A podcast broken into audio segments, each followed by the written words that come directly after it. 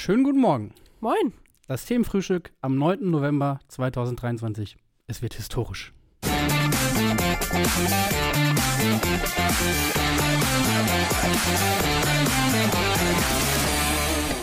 Guten Morgen. Moin. Kurz in die Werbung reingequatscht, weil ich so voller Vorfreude bin. Alles vibriert. Ja. Mia Güte zu Elf Freunde, Done Deal und Here We Go. Herzlich willkommen. Verbal und Agreement in place und signed. Ich Ja. freue mich. Äh, Contract Guilty, äh, ab sofort Alles. und Gibt es noch permanent. irgendwas, Irgend, irgendeine, irgendeine Phrase, die man am. fällt mir noch was ein? Ja, wir haben dich aus der Vertragslosigkeit Achso, geholt. ja, stimmt, ja. Ich bin jetzt nicht mehr Free Agent. Genau. Ähm, du willst es auf deine jungen Tage nochmal wissen. Greif's nochmal an. Das ist also, ich will hier persönlich den nächsten Schritt machen. Ja. Ähm, ich glaube, dass es jetzt der richtige Punkt ist, um diese Herausforderung. Wir bieten dir gerne die, die Plattform dafür. Ähm, also, Themenfrühstück Ultras kenne ich natürlich schon lange. Du warst äh, schon häufiger hier in der Sendung, äh, anfangs als Gästin und ähm, dann auch während deines Praktikums hier Exakt. einige Male und ähm, wirst uns jetzt als fester Bestandteil dieses Teams äh, nicht nur hier vor der Kamera, sondern auch äh, an der Tastatur begleiten. Ähm, hast gestern schon getickert, hast äh, andere Spiele schon getickert, wirst Texte für uns schreiben, wirst in Podcasts auftauchen, ähm, du wirst alles machen.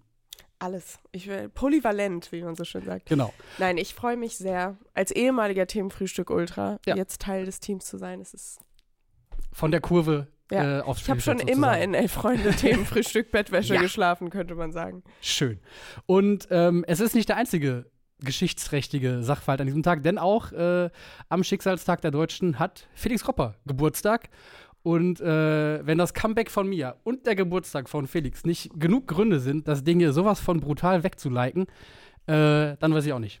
Also lasst es Exakt. Daumen regnen, liebe Leute. Ungefähr so. Genau. Also, historischer Tag Ja. auch, weil Union Berlin, und damit gehen wir dann rein in den Fußball, Was ein eine Spiel nicht verliert. 1 zu 1 in Neapel. Ähm, ich habe es gerade angekündigt, du hast getickert Ja. und deshalb kommst du heute zum ersten Mal in den Genuss, äh, über ein Spiel zu reden, das du getickert hast und hast schon festgestellt, okay, äh, man kriegt gar nicht so viel mit. Absolut, ja. Und das habe ich die letzten Male, wo ich getickert habe, auch jedes Mal irgendwie danach so, ja, wie war es denn? Ja, keine Ahnung. Ich hab- meinte vorhin schon, es wurde irgendwann so in der ersten Hälfte in so eine Eckenstatistik eingeblendet, 7 zu 2 für Napoli. Und ich so, ich habe genau eine davon aktiv mitbekommen. Aber hey, der Elf Freunde Live-Ticker natürlich auch immer sehr nah am Spielgeschehen. Absolut. Da nimmt man alles mit. Ja. Ähm, nee, absolut so viel nicht mitbekommen. So einen Grundeindruck kriegt man natürlich trotzdem. Hat's dich überrascht, Nussi? Ähm, nee, nicht, weil ich bin so ein Typ, bei, ich denke bei jeder Serie, die irgendwie startet und schon nach zwei, drei Spielen denke ich, okay, irgendwann muss so eine Serie Irgendwann, enden. mm, Und das dachte ich halt auch bei Union bei jedem Spiel. Und äh, dass es halt irgendwann mal so kommen muss, habe ich schon beim Hinspiel gegen Neapel gedacht. Äh, ich dachte es auch bei diversen Bundesligaspielen.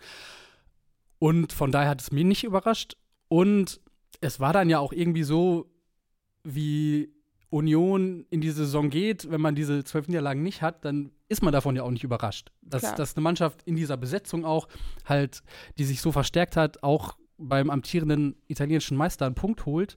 Ähm, vor allen Dingen mit der Art und Weise, wie sie seit äh, Jahren durch die Bundesliga marschiert sind oder ähm, sich eben die Punkte geholt haben, dann auch bei einer italienischen Spitzenmannschaft bestehen kann, ist, wenn man die letzten Wochen und Monate ausblendet, eigentlich nicht überraschend. Und wenn man Es hätte, es hätte natürlich auch so enden können wie das Hinspiel. Also, dass Ja, man auch genau. die ganze Zeit das Gefühl hat, okay, sie holen hier einen Punkt, nur Ja. um am Ende dann das späte Gegentor zu bekommen.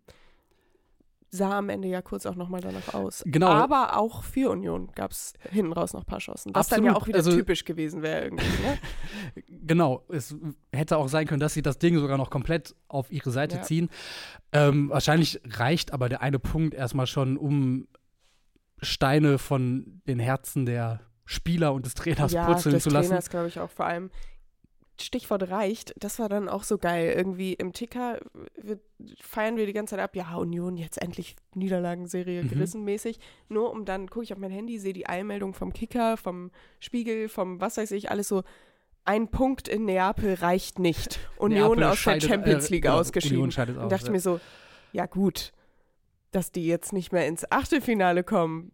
Die Chancen darauf standen auch vor dem Spiel nicht so hoch. Ich glaube, damit hat wurde eher weniger gerechnet. Ich glaube, da ist es erstmal wichtig, dass man jetzt nicht, was wäre es gewesen, die 13. oder die 14. Niederlage in Folge? Es wäre die 13. gewesen, die äh, magische, tragische 13.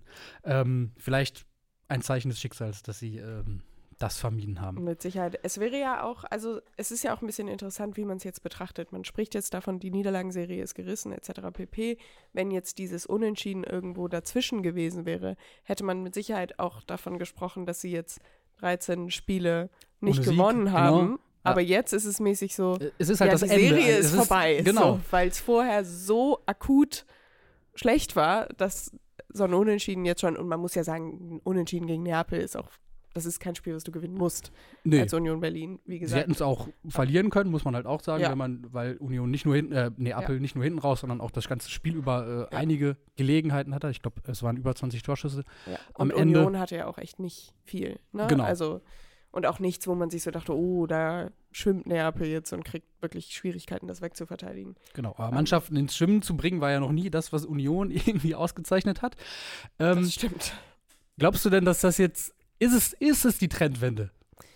Ich sag mal so, am Wochenende wartet Leverkusen Ja. in Leverkusen, noch nicht mal in der alten Försterei und äh, ich überbringe ungern schlechte Nachrichten. Aber ich glaube, das wird nix. Mhm. Frage ist natürlich dann, also ich habe vor dem Spiel gegen Neapel jetzt gesagt, ja gut, irgendwann ist Urs Fischer als Trainer, ja, da bin ich ein Presseschwein laut Union-Kurve, nicht mehr so ganz kommunizierbar. Also ob sie es dann über einen Mhm. Rücktritt lösen, was auch immer, beziehungsweise wahrscheinlich wäre er auch dann geblieben, aber ich habe halt immer so gesagt, so ja gut, jetzt kommt Neapel, Leverkusen. Und in äh, zwei Wochen nach Leverkusen kommen, glaube ich, die Bayern, auch Mhm. auswärts so Mhm. irgendwann hast du dann so 80 Spiele in Folge verloren und naja, aber ähm, ja, jetzt ist das natürlich, jetzt kannst du ja sagen, ja, das, wir haben ja nicht mehr irgendwie 13, 14 Spiele in, und, und in Leverkusen planst du natürlich sowieso eine Niederlage ein, danach glaube ich Musst du wahrscheinlich. Ja. Darmstadt oder Bochum, Ja. eins von beiden. Und da, wenn du dann dann wieder was holst, ist das für Urs Fischer natürlich auch einfacher, nach außen hin irgendwie zu sagen, ja, ich bin noch der Richtige. Das stimmt, das stimmt. Ähm, es gab auch ein bisschen was, was außerhalb des Platzes passiert ist. Mhm. Ähm, es gab viele Böller, die gezündet wurden, teilweise auch in den Gästeblock geworfen sind, geworfen worden. Ähm, trotz dessen war die Stimmung relativ gut, würde ich sagen, oder? Also was zumindest das, was rübergeschwappt ist und auch das, was der äh, Kollege Till Oppermann vom RBB, der auch vor Ort war als Fan privat in der Kurve heute Morgen im Podcast Elf Freunde am Morgen, äh, Ja. erzählt hat. Ähm, Und das, obwohl die aktive Szene ja gar nicht. Ähm, Genau, zu großen Teilen eben Ja. auch nicht im Stadion war. Es gab Genau. auch im Vorfeld des Spiels schon irgendwie Festnahmen und Auseinandersetzungen. Mm, Aber auch das, finde ich, ist ja dieses Unioner-Ding, allen Widrigkeiten irgendwie zu trotzen und halt, auch wenn es nur ein Punkt ist, den zu feiern, äh, wie den Achtelfinaleinzug in die Champions League und auch sich eben von Böllerwurfen in die eigene Kurve nicht aus dem Konzept bringen zu lassen, so, ne? Absolut. Und der, jetzt hat man ja auch noch ein Auswärtsspiel in Prag, was ja auch, oder? Ist doch Prager. auswärts, oder? Oder ist das, ah ja, Prager, um Gottes Willen. Ähm, Ähm, vorhin über Prag gesprochen. ja, es, es ist ja auch fast phonetisch das gleiche. Ja, es ist in, in Portugal, in Braga am äh, 29. Nimmt man nochmal eine schöne Auswärtsreise Absolut. mit. Gibt schlimmere Stadien als Ja. das, würde ich sagen. Ähm, und Platz Wenn sie da gewinnen, haben ja sie ja eben, drin. dann haben sie durchaus auch noch Chancen, in der Europa League zu überwintern quasi und Ja. äh, weitere Touren zu machen durch Europa. Da hatten sie ja in der Vergangenheit auch durchaus Spaß dran. Ja, also ich glaube auch, dass sowieso, sage ich mal, der Knackpunkt bei Union aktuell jetzt nicht in der Champions League liegt. Ich glaube, bei der Real Madrid-Niederlage, klar, und auch die Neapel-Niederlage, es waren alles unglückliche Spielverlaufe, das Prager Spiel auch. Ja. Aber es hat niemand sich danach beschwert und gesagt, ach, auswärts im, in Madrid, das musst du eigentlich gewinnen. Die, sage ich mal, Probleme liegen, glaube ich, im Tagesgeschäft, im Brot- und Buttergeschäft, wie man so schön sagt, Ja, absolut. in der Bundesliga. Ähm, wir sprechen von historischen Ereignissen heute. Also sprechen wir auch davon, dass die Bayern äh, historisch gut weitermarschieren und einfach nie wieder ein Gruppenspiel in der Champions League verlieren werden, oder? Ja. Ja. Also, was muss passieren, damit, Vor damit allem, das mal vor passiert? allem zu Hause, also ja, das ist schon. Und Harry Kane, guckst auf den Spielbericht, siehst Doppelpack Harry Kane, ja. War ja klar. Haken ist jetzt War- irgendwie, gehört jetzt irgendwie dazu. Was mir aufgefallen ist, auch in der Pressekonferenz danach, Tuchel wirkte wieder, ich weiß nicht, ob du es gesehen hast, so ein bisschen angefasst. Es hat ihn jemand angesprochen darauf, warum es denn in der Champions League irgendwie, warum die, die Auftritte glanzloser gewesen seien. Mhm. Weil es war, es war ein Sieg, aber es war ja jetzt nicht so über 90 Minuten weg. Nee, Unglaublich auch, Auch weil souverän. Galatasaray ja gut unterwegs ist. Genau, und, haben ja äh, gen Ende vor auch allen noch im Hinspiel ja gezeigt hat, äh, was sie Absolut. den Bayern entgegensetzen können. Ähm, nee, ich habe die Pressekonferenz von Tuchel nicht gesehen. Es hat ihn, um es jetzt mal so sinngemäß wiederzugeben, ein Reporter hat gesagt, ähm, man, die, die, die Auftritte seien in der Champions League weniger glanzvoll. Also Mhm. es gäbe jetzt, hätte keine Gala-Auftritte wie jetzt gegen Darmstadt das 8-0 gegeben. Man hätte zwar zwölf Punkte und das hat Tuchel dann so direkt so, ja, jetzt bin ich aber mal gespannt, was da jetzt kommt nach dem zwar so. Man hatte so, er hat den, den Reporter nicht mal, also er hatte ja auch im Zweifel recht, so zwölf Punkte, was gibt's da Ja. zu meckern? Ja. ähm, aber man hat sofort gemerkt, dass Tuchel so auf den, den, sag ich mal, das kleinst, den kleinsten Knochen, den der Reporter ihm so hingeworfen hat, direkt wieder in Angriffsstimmung war. Also das fand ich irgendwie Ja, das, sehen. das finde ich, fand ich bei Thomas Tuchel schon fast seit seiner Amtsübernahme. Oder ich finde, ich glaube, das ehrlich, ist fast eine Charaktereigenschaft, dass man, sagen, dass man Thomas Tuchel relativ leicht aus der Reserve locken kann. Häufig versucht er das dann, finde ich, so ein bisschen zu überspielen mit so einer äh, Art von Humor oder ähm, ich meine, er ist, kann, ist ja auch eloquent, kann sich absolut geschickt und gut Definitiv. ausdrücken. Ähm, ist auch durchaus schlagfertig, aber hat halt, ich finde, auf einer tieferen Ebene häufig dieses getroffen sein und, und beleidigt sein und dass man, dass er sich das anmerken lässt. Und Ja. es versucht, glaube ich, mit so einer Art von Humor manchmal auch, ne, dann, dann zu überspielen. Ja. Ähm, das ist ein bisschen was, finde ich, was ihn mit, mit Hansi Flick äh, eint. Da, da hatte man auch häufig das Gefühl, dass das persönlich getroffen ist und beleidigt sein. Stimmt, Auch wenn sie es dann anders absolut. in andere Kanäle irgendwie lenken. Absolut. Tuchel ist ein bisschen gewitzter Ja. dabei als Flick, weil er auch, wie du gesagt hast, schon ein recht eloquenter Typ ist. Und Hansi Flick ist jetzt nicht so die erste Charaktereigenschaft, in die ich denke, dass er so ein Showmaster Nee. ist, der sich auf die PK setzt und Ja. erstmal irgendwie drei, vier vom Leder lässt. Und bei Tuchel ist das halt schon eher so. Aber ja, wie du sagst, in Dortmund kann ich mich an so iconic Pressekonferenzen-Momente erinnern. Also diese eine, wo er irgendwie sagt, von der Bereitschaft her alles Mögliche, ein einziges Defizit und all sowas. Und wir alle kennen 100 Videos aus Mainz, wo er irgendwelchen Spielern ähm, die Eignung fürs Profigeschäft abspricht. Also ja, absolut. Ja, ich Was- meine, es muss, also, wenn ich jetzt Reporter wäre, der tagtäglich äh, an derselben Straße ein- und ausgeht und den Verein begleitet, ähm, ich glaube, ich hätte so ein gewisses mulmiges Gefühl, was ich nicht loswerden würde, weil ich halt immer auch einerseits so ein bisschen Respekt davor hätte, jetzt derjenige zu, zu sein, Ja. der Tuchel wieder äh, äh, zu so einer Reaktion bringt. Andererseits profitierst du natürlich als Mensch der Medien total Absolut. davon, äh, wenn ein Trainer so handelt. Ähm, und es gibt Absolut. dann Geschichten zu erzählen und es gibt äh, Nebenkriegsschauplätze, die aufgemacht werden. Ähm, ist so ein bisschen die Frage, wie groß der Gefallen ist, der Tuchel damit ähm, seiner Mannschaft tut. Ähm, es gibt so ein bisschen die Theorie, ja, er macht so diesen Mourinho und zieht alles auf sich Mhm. und, und lenkt ab. Ähm, ich glaube aber, dass es es ist nicht so, es hat wenig, es hat nicht so viel Klasse. Äh, Das und die Frage ist ja auch, inwiefern muss man aktuell überhaupt ablenken? Nach Ja. einem 4 zu 0 gegen Dortmund hat, also das, was Tuchel wollte, dass man eigentlich quasi sagt, ey, ist jetzt ein 4 zu 0 gegen Dortmund, jetzt seid mal alle ruhig. Genau. Das gab es ja nicht, sondern Ja. es wurde viel mehr einfach nur Ja, diskutiert. genau. Hat man da möglicherweise einen Nerv getroffen? genau. Und das ist halt auch der Punkt. Wenn der ein, zwei Sprüche macht, dann macht er ein, zwei Sprüche und dann lachen wir alle drüber und dann ist gut.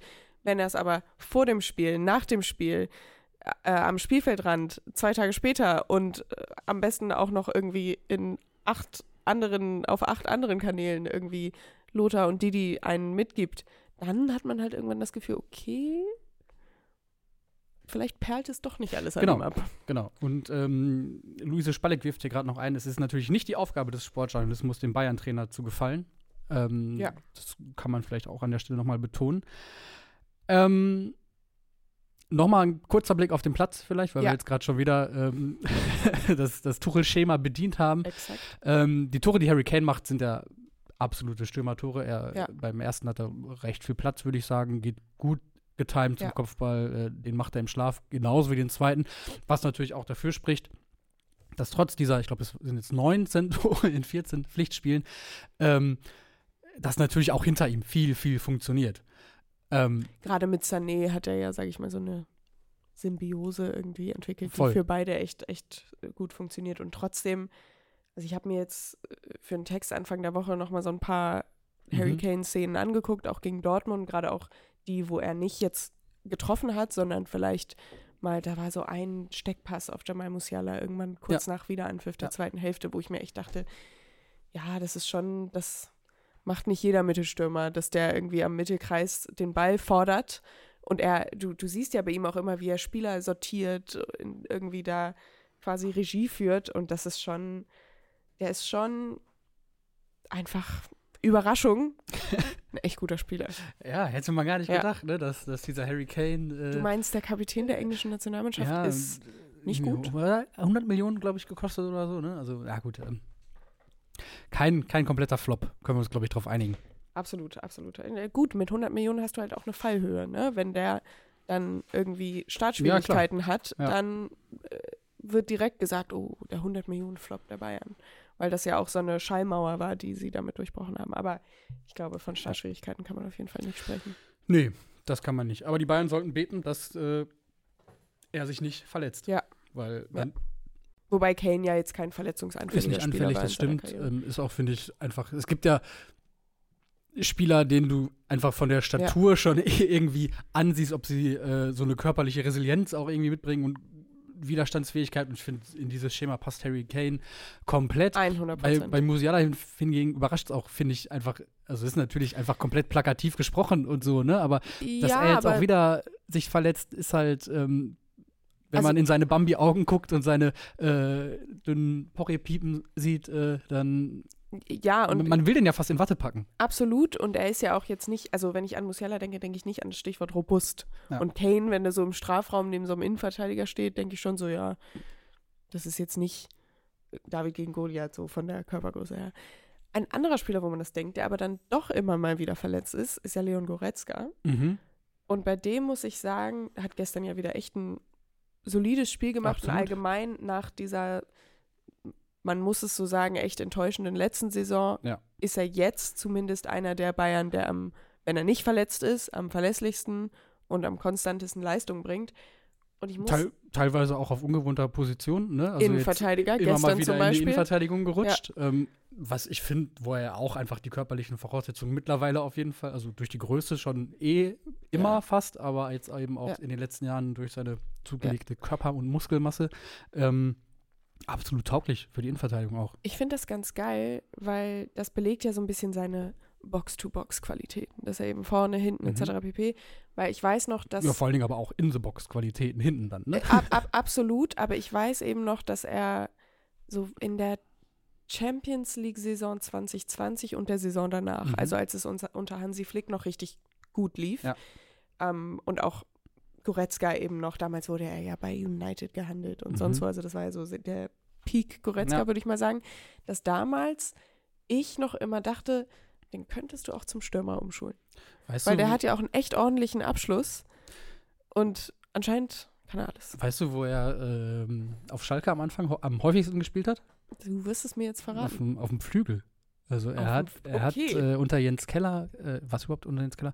Ähm, jedenfalls hat er äh, seine ersten oder viele seiner frühen Spiele auf Schalke hat er, hat er auf dem Flügel gemacht. Also ähm, Interessant. und auch da, was auch insofern verwunderlich war, weil er auch bei Bochum, wo er vorher war, absolut Spieler für die Zentrale war und ähm, Ja. er hat da, äh, ist da die Linie rauf und runter gewetzt. Aha. Polyvalent. Absolut. Nee, ich muss sagen, also ich habe mich letztes Jahr hämisch, wie ich manchmal bin, gerade was die Bayern angeht, auch manchmal an dem an den Goretzka-Witzchen beteiligt, die so Mhm. durch die einschlägigen Internetplattformen gegeistert sind, Aha. ohne da jetzt irgendwie eine zu nennen. Aber ich habe so einen kleinen Softspot für den Spielertypen Leon Goretzka. Also dieses Mittelfeld. Ja, also äh, ich, ich mag das ganz gern und ich freue mich dann fast so ein bisschen, nicht, dass ich mich jetzt freuen würde, dass der FC Bayern erfolgreich ist, obwohl Jan-Christian Dresen ja gestern wieder gefordert hat, er würde ein bisschen mehr Dankbarkeit von Deutschland ja, erwarten. Ja, kam mir auch gerade im Chat schon auf. Ja. Ja, für das, was der FC Bayern für den deutschen Fußball tut. Mhm. ähm, freue ich mich so auf, sage ich mal, Einzelspielerebene, dass Leon Goretzka wieder ein bisschen, bisschen erfolgreicher ist. Genauso wie zum Beispiel so ein Leroy Sané, der, muss ich sagen, meinem absoluten Lieblingsspielertypen entspricht. Ähm, Ich weiß nicht, ob du wusstest, äh, auch der kommt ja von Schalke, wurde da ausgebildet. hm. Die Ich erkenne Knappenschmiede, Steigeruch. Ja, genau, es sind Ja. immer die Schalker. Ähm, gut, soviel zu den Bayern. Ja. Wir, ähm, glaube ich, haben äh, Jan Dresen nach dem Mund geredet, haben äh, viel Anerkennung ausgeschüttet hier für äh, den FC Bayern München und machen da den Haken hinter. Perfekt. ähm, und blicken noch kurz, würde ich sagen, auf die Spiele, die heute Abend stattfinden. Denn auch da Ja. sind drei deutsche Mannschaften international im Einsatz. Eintracht Frankfurt, RSC Freiburg und Bayer Leverkusen. Alle ganz gut unterwegs Ja. in Äh, international, in, in den jeweiligen Wettbewerben, ja. Ja. Ich würde sagen, der SC Freiburg hätte mal wieder ein Erfolgserlebnis nötig. Das stimmt, aber zumindest genau. International stehen sie ganz gut da, aber ähm, Das stimmt. zuletzt zweimal drei Gegentore in Folge. Ähm, das war so ein bisschen das Thema jetzt vor Ja. dem Spiel gegen. War das Gladbach? Äh, nee, nee, ich meine, so. heute spielen Ach sie so, gegen Topola. heute, äh, ja. wir, wir hatten vor der Sendung kurz, Ja, stimmt. das kann man ja. vielleicht äh, aus Transparenzgründen hier einfach mal verraten. Wir haben uns kurz gefragt, wo eigentlich Topola liegt. Geografie ist nicht so mein Strong Suit, aber hey. Äh, äh, Serbien, Freunde. Es ist in Serbien. Ähm, genau. Ja. Freiburg, wie war das Hin Hinspiel ging ja auch sehr, sehr klar aus. Also eigentlich von allen Mannschaften. Ich glaube, Eintracht, die ja gegen den frisch gebackenen finnischen Meister, Mhm. ich glaube zwei, drei Wochen ist es her oder so, 6-0. Helsinki, genau, und äh, Leverkusen hat das ja auch alles einfach klar gemacht mit einer B bis C 11. Ja, ich finde, bei Leverkusen gab es so ein bisschen die Auffälligkeit in diesen Spielen, ähm, dass sie auch mit einer nicht A11 zumindest häufig angefangen haben und auch angefangen haben zu zaubern, dass man sich dachte, Mhm. okay, wow. Und dann wurde es hinten raus aber doch nochmal so ein bisschen kribbelig oder zumindest nicht mehr ganz so souverän. eingewechselt. Ja. Genau. ja, es war ja im Pokal genauso. Ja. Also erst irgendwie 2-0, dann 2-2 oder irgendwie sowas und dann hinten raus, okay, jetzt machen wir, machen wir ernst. Mhm. Aber es ist ja, also Frankfurt, habe ich vorhin gelesen, ähm, spielt auf Kunstrasen oh ja. in Helsinki, Mhm. was ja ungewohnt ist für eine deutsche Profimannschaft erstmal. Und ich glaube, es fallen auch ein paar aus in der Defensive, Tuta und Koch, beide, Ja. was natürlich zwei, also vor allem. Ja, die halten den Laden hinten bislang eigentlich zusammen, ja, ne? Ja, Und, vor allem ähm, Koch ist, glaube ich, extrem wichtig. Ja. Ähm, ja, also mal schauen, da wird also auch ein bisschen rotiert werden müssen. Ähm, Thema bei Leverkusen, äh, zum einen die Torwartposition. Ähm, Stimmt. Weil Kova heißt er. Ja. Ähm, ja. bislang in der Europa League im Tor stand und das auch heute wieder tun wird. Und Xabi Alonso ihm, ihm jetzt so ein bisschen die Tür geöffnet hat, weil er gesagt hat, äh, ja gut, Radetzky Bundesliga und ähm, Kova in den Mhm. anderen Wettbewerben äh, ist auch nicht in Stein gemeißelt. So, ähm, er hat zwei gute Torhüter, sagt er, er ist sehr zufrieden mit beiden. Ähm, aber ich finde, es zeigt auch eben den Konkurrenzkampf und die Qualität von Leverkusen, dass sie halt auch auf dieser Position ähm, einfach zwei sehr gute Leute haben, wobei ja auch, finde ich, Radetzky immer, immer, immer für einen Patzer gut ist. So. Und Das stimmt. Und also es ist ja auch ein bisschen eine andere Konstellation, als wenn jetzt, ich denke jetzt zum Beispiel an meinen HSV, ja, wo Daniel Heuer Fernandes in der Liga gesetzt ist Mhm. und im Pokal Mazerab, viel Spaß so. Und Mhm. ja, Konkurrenzkampf, aber im Grunde Ja. weiß jeder, es liegt natürlich auch an der Qualität von Heuer Fernandes, aber weiß jeder, okay, gesetzt ist gesetzt. Aber wenn es nicht nur der DFB-Pokal ist, sondern eben auch der, die, der Europapokal, der ja schon, ich glaube, für Lever, ich, ich glaube, Leverkusen möchte diese Saison, die Saison unbedingt einen Titel gewinnen. Also man will jede Saison einen Titel gewinnen, Ja. aber so die Transfers, die da jetzt kamen, das waren keine, man weiß, Alonso ist wahrscheinlich weg nächsten Sommer und die Transfers, die kamen, es waren jetzt keine entwicklungsfähigen Talente aus Mhm. sonst wo, sondern es waren Granit Xhaka und Jonas Hofmann, also Spieler, die jetzt in ihrem in ihrer besten Phase sind, dass man will jetzt angreifen und ich glaube, dass auch der europäische Wettbewerb da durchaus auch mit Hinblick darauf, wie die bisherigen Ergebnisse so ausgefallen ist, eine Option sind. Und in so einem Wettbewerb nicht nur gegen irgendwie den Drittligisten im DFB-Pokal seinen zweiten Keeper reinzustellen, sondern Ja. eben auch im Europapokal, das zeigt schon, dass da die Wertschätzung Voll. da ist und auch eben der viel zitierte Konkurrenzkampf. Genau. Ähm, weiteres Thema bei Leverkusen, ähm, Schockschwere Not. Ein Angebot für Florian Wirtz sei eingeflattert vom FC Liverpool für 92 Millionen. Äh, Simon Rolfes kann nur müde lächeln. Meinst Wenig du, überraschend. Wirtz geht zu den Bayern? Das ist ja so die, die, die Frage, ob Wirtz irgendwann in den nächsten drei, vier Jahren bei den Bayern aufschlägt. Ich glaube fast schon. Also ich glaube, Mhm. es wird viel auch daran hängen, ob er jetzt in dieser Saison mit Leverkusen einen Titel holt oder zumindest sehr, sehr, sehr nah dran kommt. Vor allen Dingen auch international Ja. vielleicht. Ähm, aber die Gerüchte, ob er irgendwo hingeht oder jetzt nach England oder für wie viel Millionen ähm, sonst wohin, die werden nicht abreißen. Und ähm, Auf jeden man Fall. muss auch, glaube ich, sagen, dass die 92 Millionen, die da jetzt von Liverpool im Raum stehen, stehen glaube ich, keine Summe sind, bei denen Leverkusen sich wirklich irgendwelche äh, Gedanken machen muss, Ja. wenn man guckt, was sonst für Preise so auf dem Markt bezahlt werden.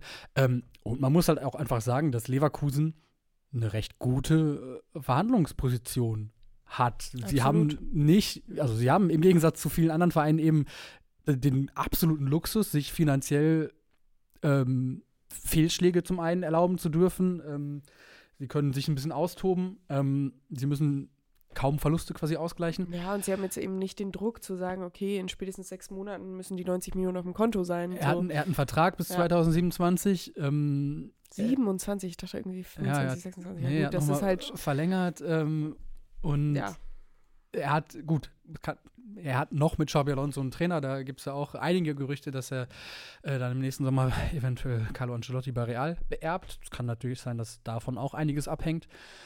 Aber ähm, ja, aber ich sag mal so, Leverkusen hat ja durchaus jetzt auch, also klar, Xabi Alonso war mit Sicherheit ein Faktor auch für Spieler wie Jonas Hofmann etc. Das hatte Tim ja auch mal fürs Heft aufgeschrieben. Aber die sind ja jetzt da und dieses Ja. sehr solide Fundament, nicht nur was den Trainer und die Spielidee angeht, sondern einfach auch was die Kaderqualität angeht, ist jetzt da.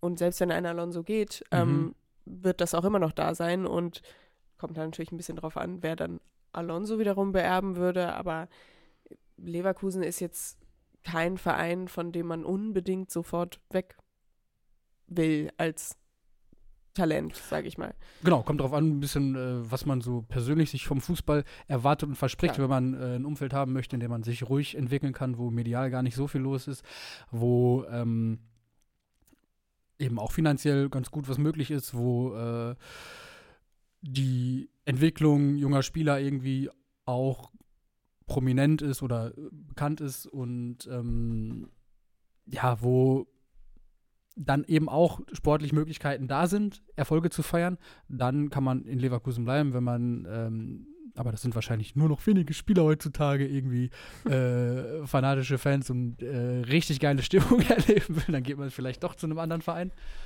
Ja, also ich sag mal so, auf Sicht glaube ich nicht, dass ich glaube nicht, dass Florian Wirtz seine Karriere in Leverkusen beenden wird. Aber Darauf es ist, er hat zumindest einigen, ja. nicht dieses so, ja, ich muss jetzt unbedingt den Absprung schaffen, weil das ist ein fußballerisch äh, solides Projekt, was die da aktuell haben. Und er ist dort auch Leistungsträger. Wenn er jetzt zu den Bayern wechselt, ist er ja immer noch so der, der Junge, Mhm. der da reinkommt oder auch Ja. bei einem Premier League Club. Und jetzt bei Leverkusen ist Florian Wirtz, glaube ich, also da rüttelt niemand, niemand am Stammspielerplatz von Wirtz. Nee. Ich lese gerade. Ja, auch völlig zu Recht, wenn man sich seine Leistungen jetzt auch einfach in den letzten Wochen Ja. anguckt, ne? Und wie Keine er, die, Frage, keine wie er Frage. den äh, Kreuzbandriss, eine schwere Verletzung äh, weggesteckt hat. Was Also, auch echt beeindruckend ist, muss Ja, man sagen. Ne? total. Weil als das passiert ist, dachte man sich ja noch, ja gut, das ist echt bitter für so einen jungen Spieler.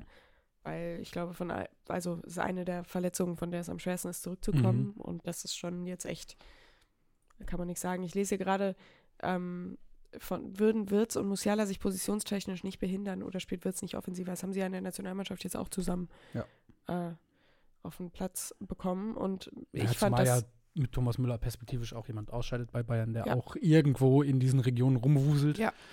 Definitiv. Ja. Und auch dann in der Nationalmannschaft eben. Ja. Ausschaltet. Wird, sieht exakt aus wie Tobi Ahrens, schreibt Escool. Hm. Wir werden äh, ihn damit Wir konfrontieren. werden ihn damit konfrontieren und äh, hier den großen Lookalike und äh, vielleicht auch den großen Technik-Contest machen. Meinst du? Ein Duell auf Augenhöhe. Ja. Kann ich versprechen.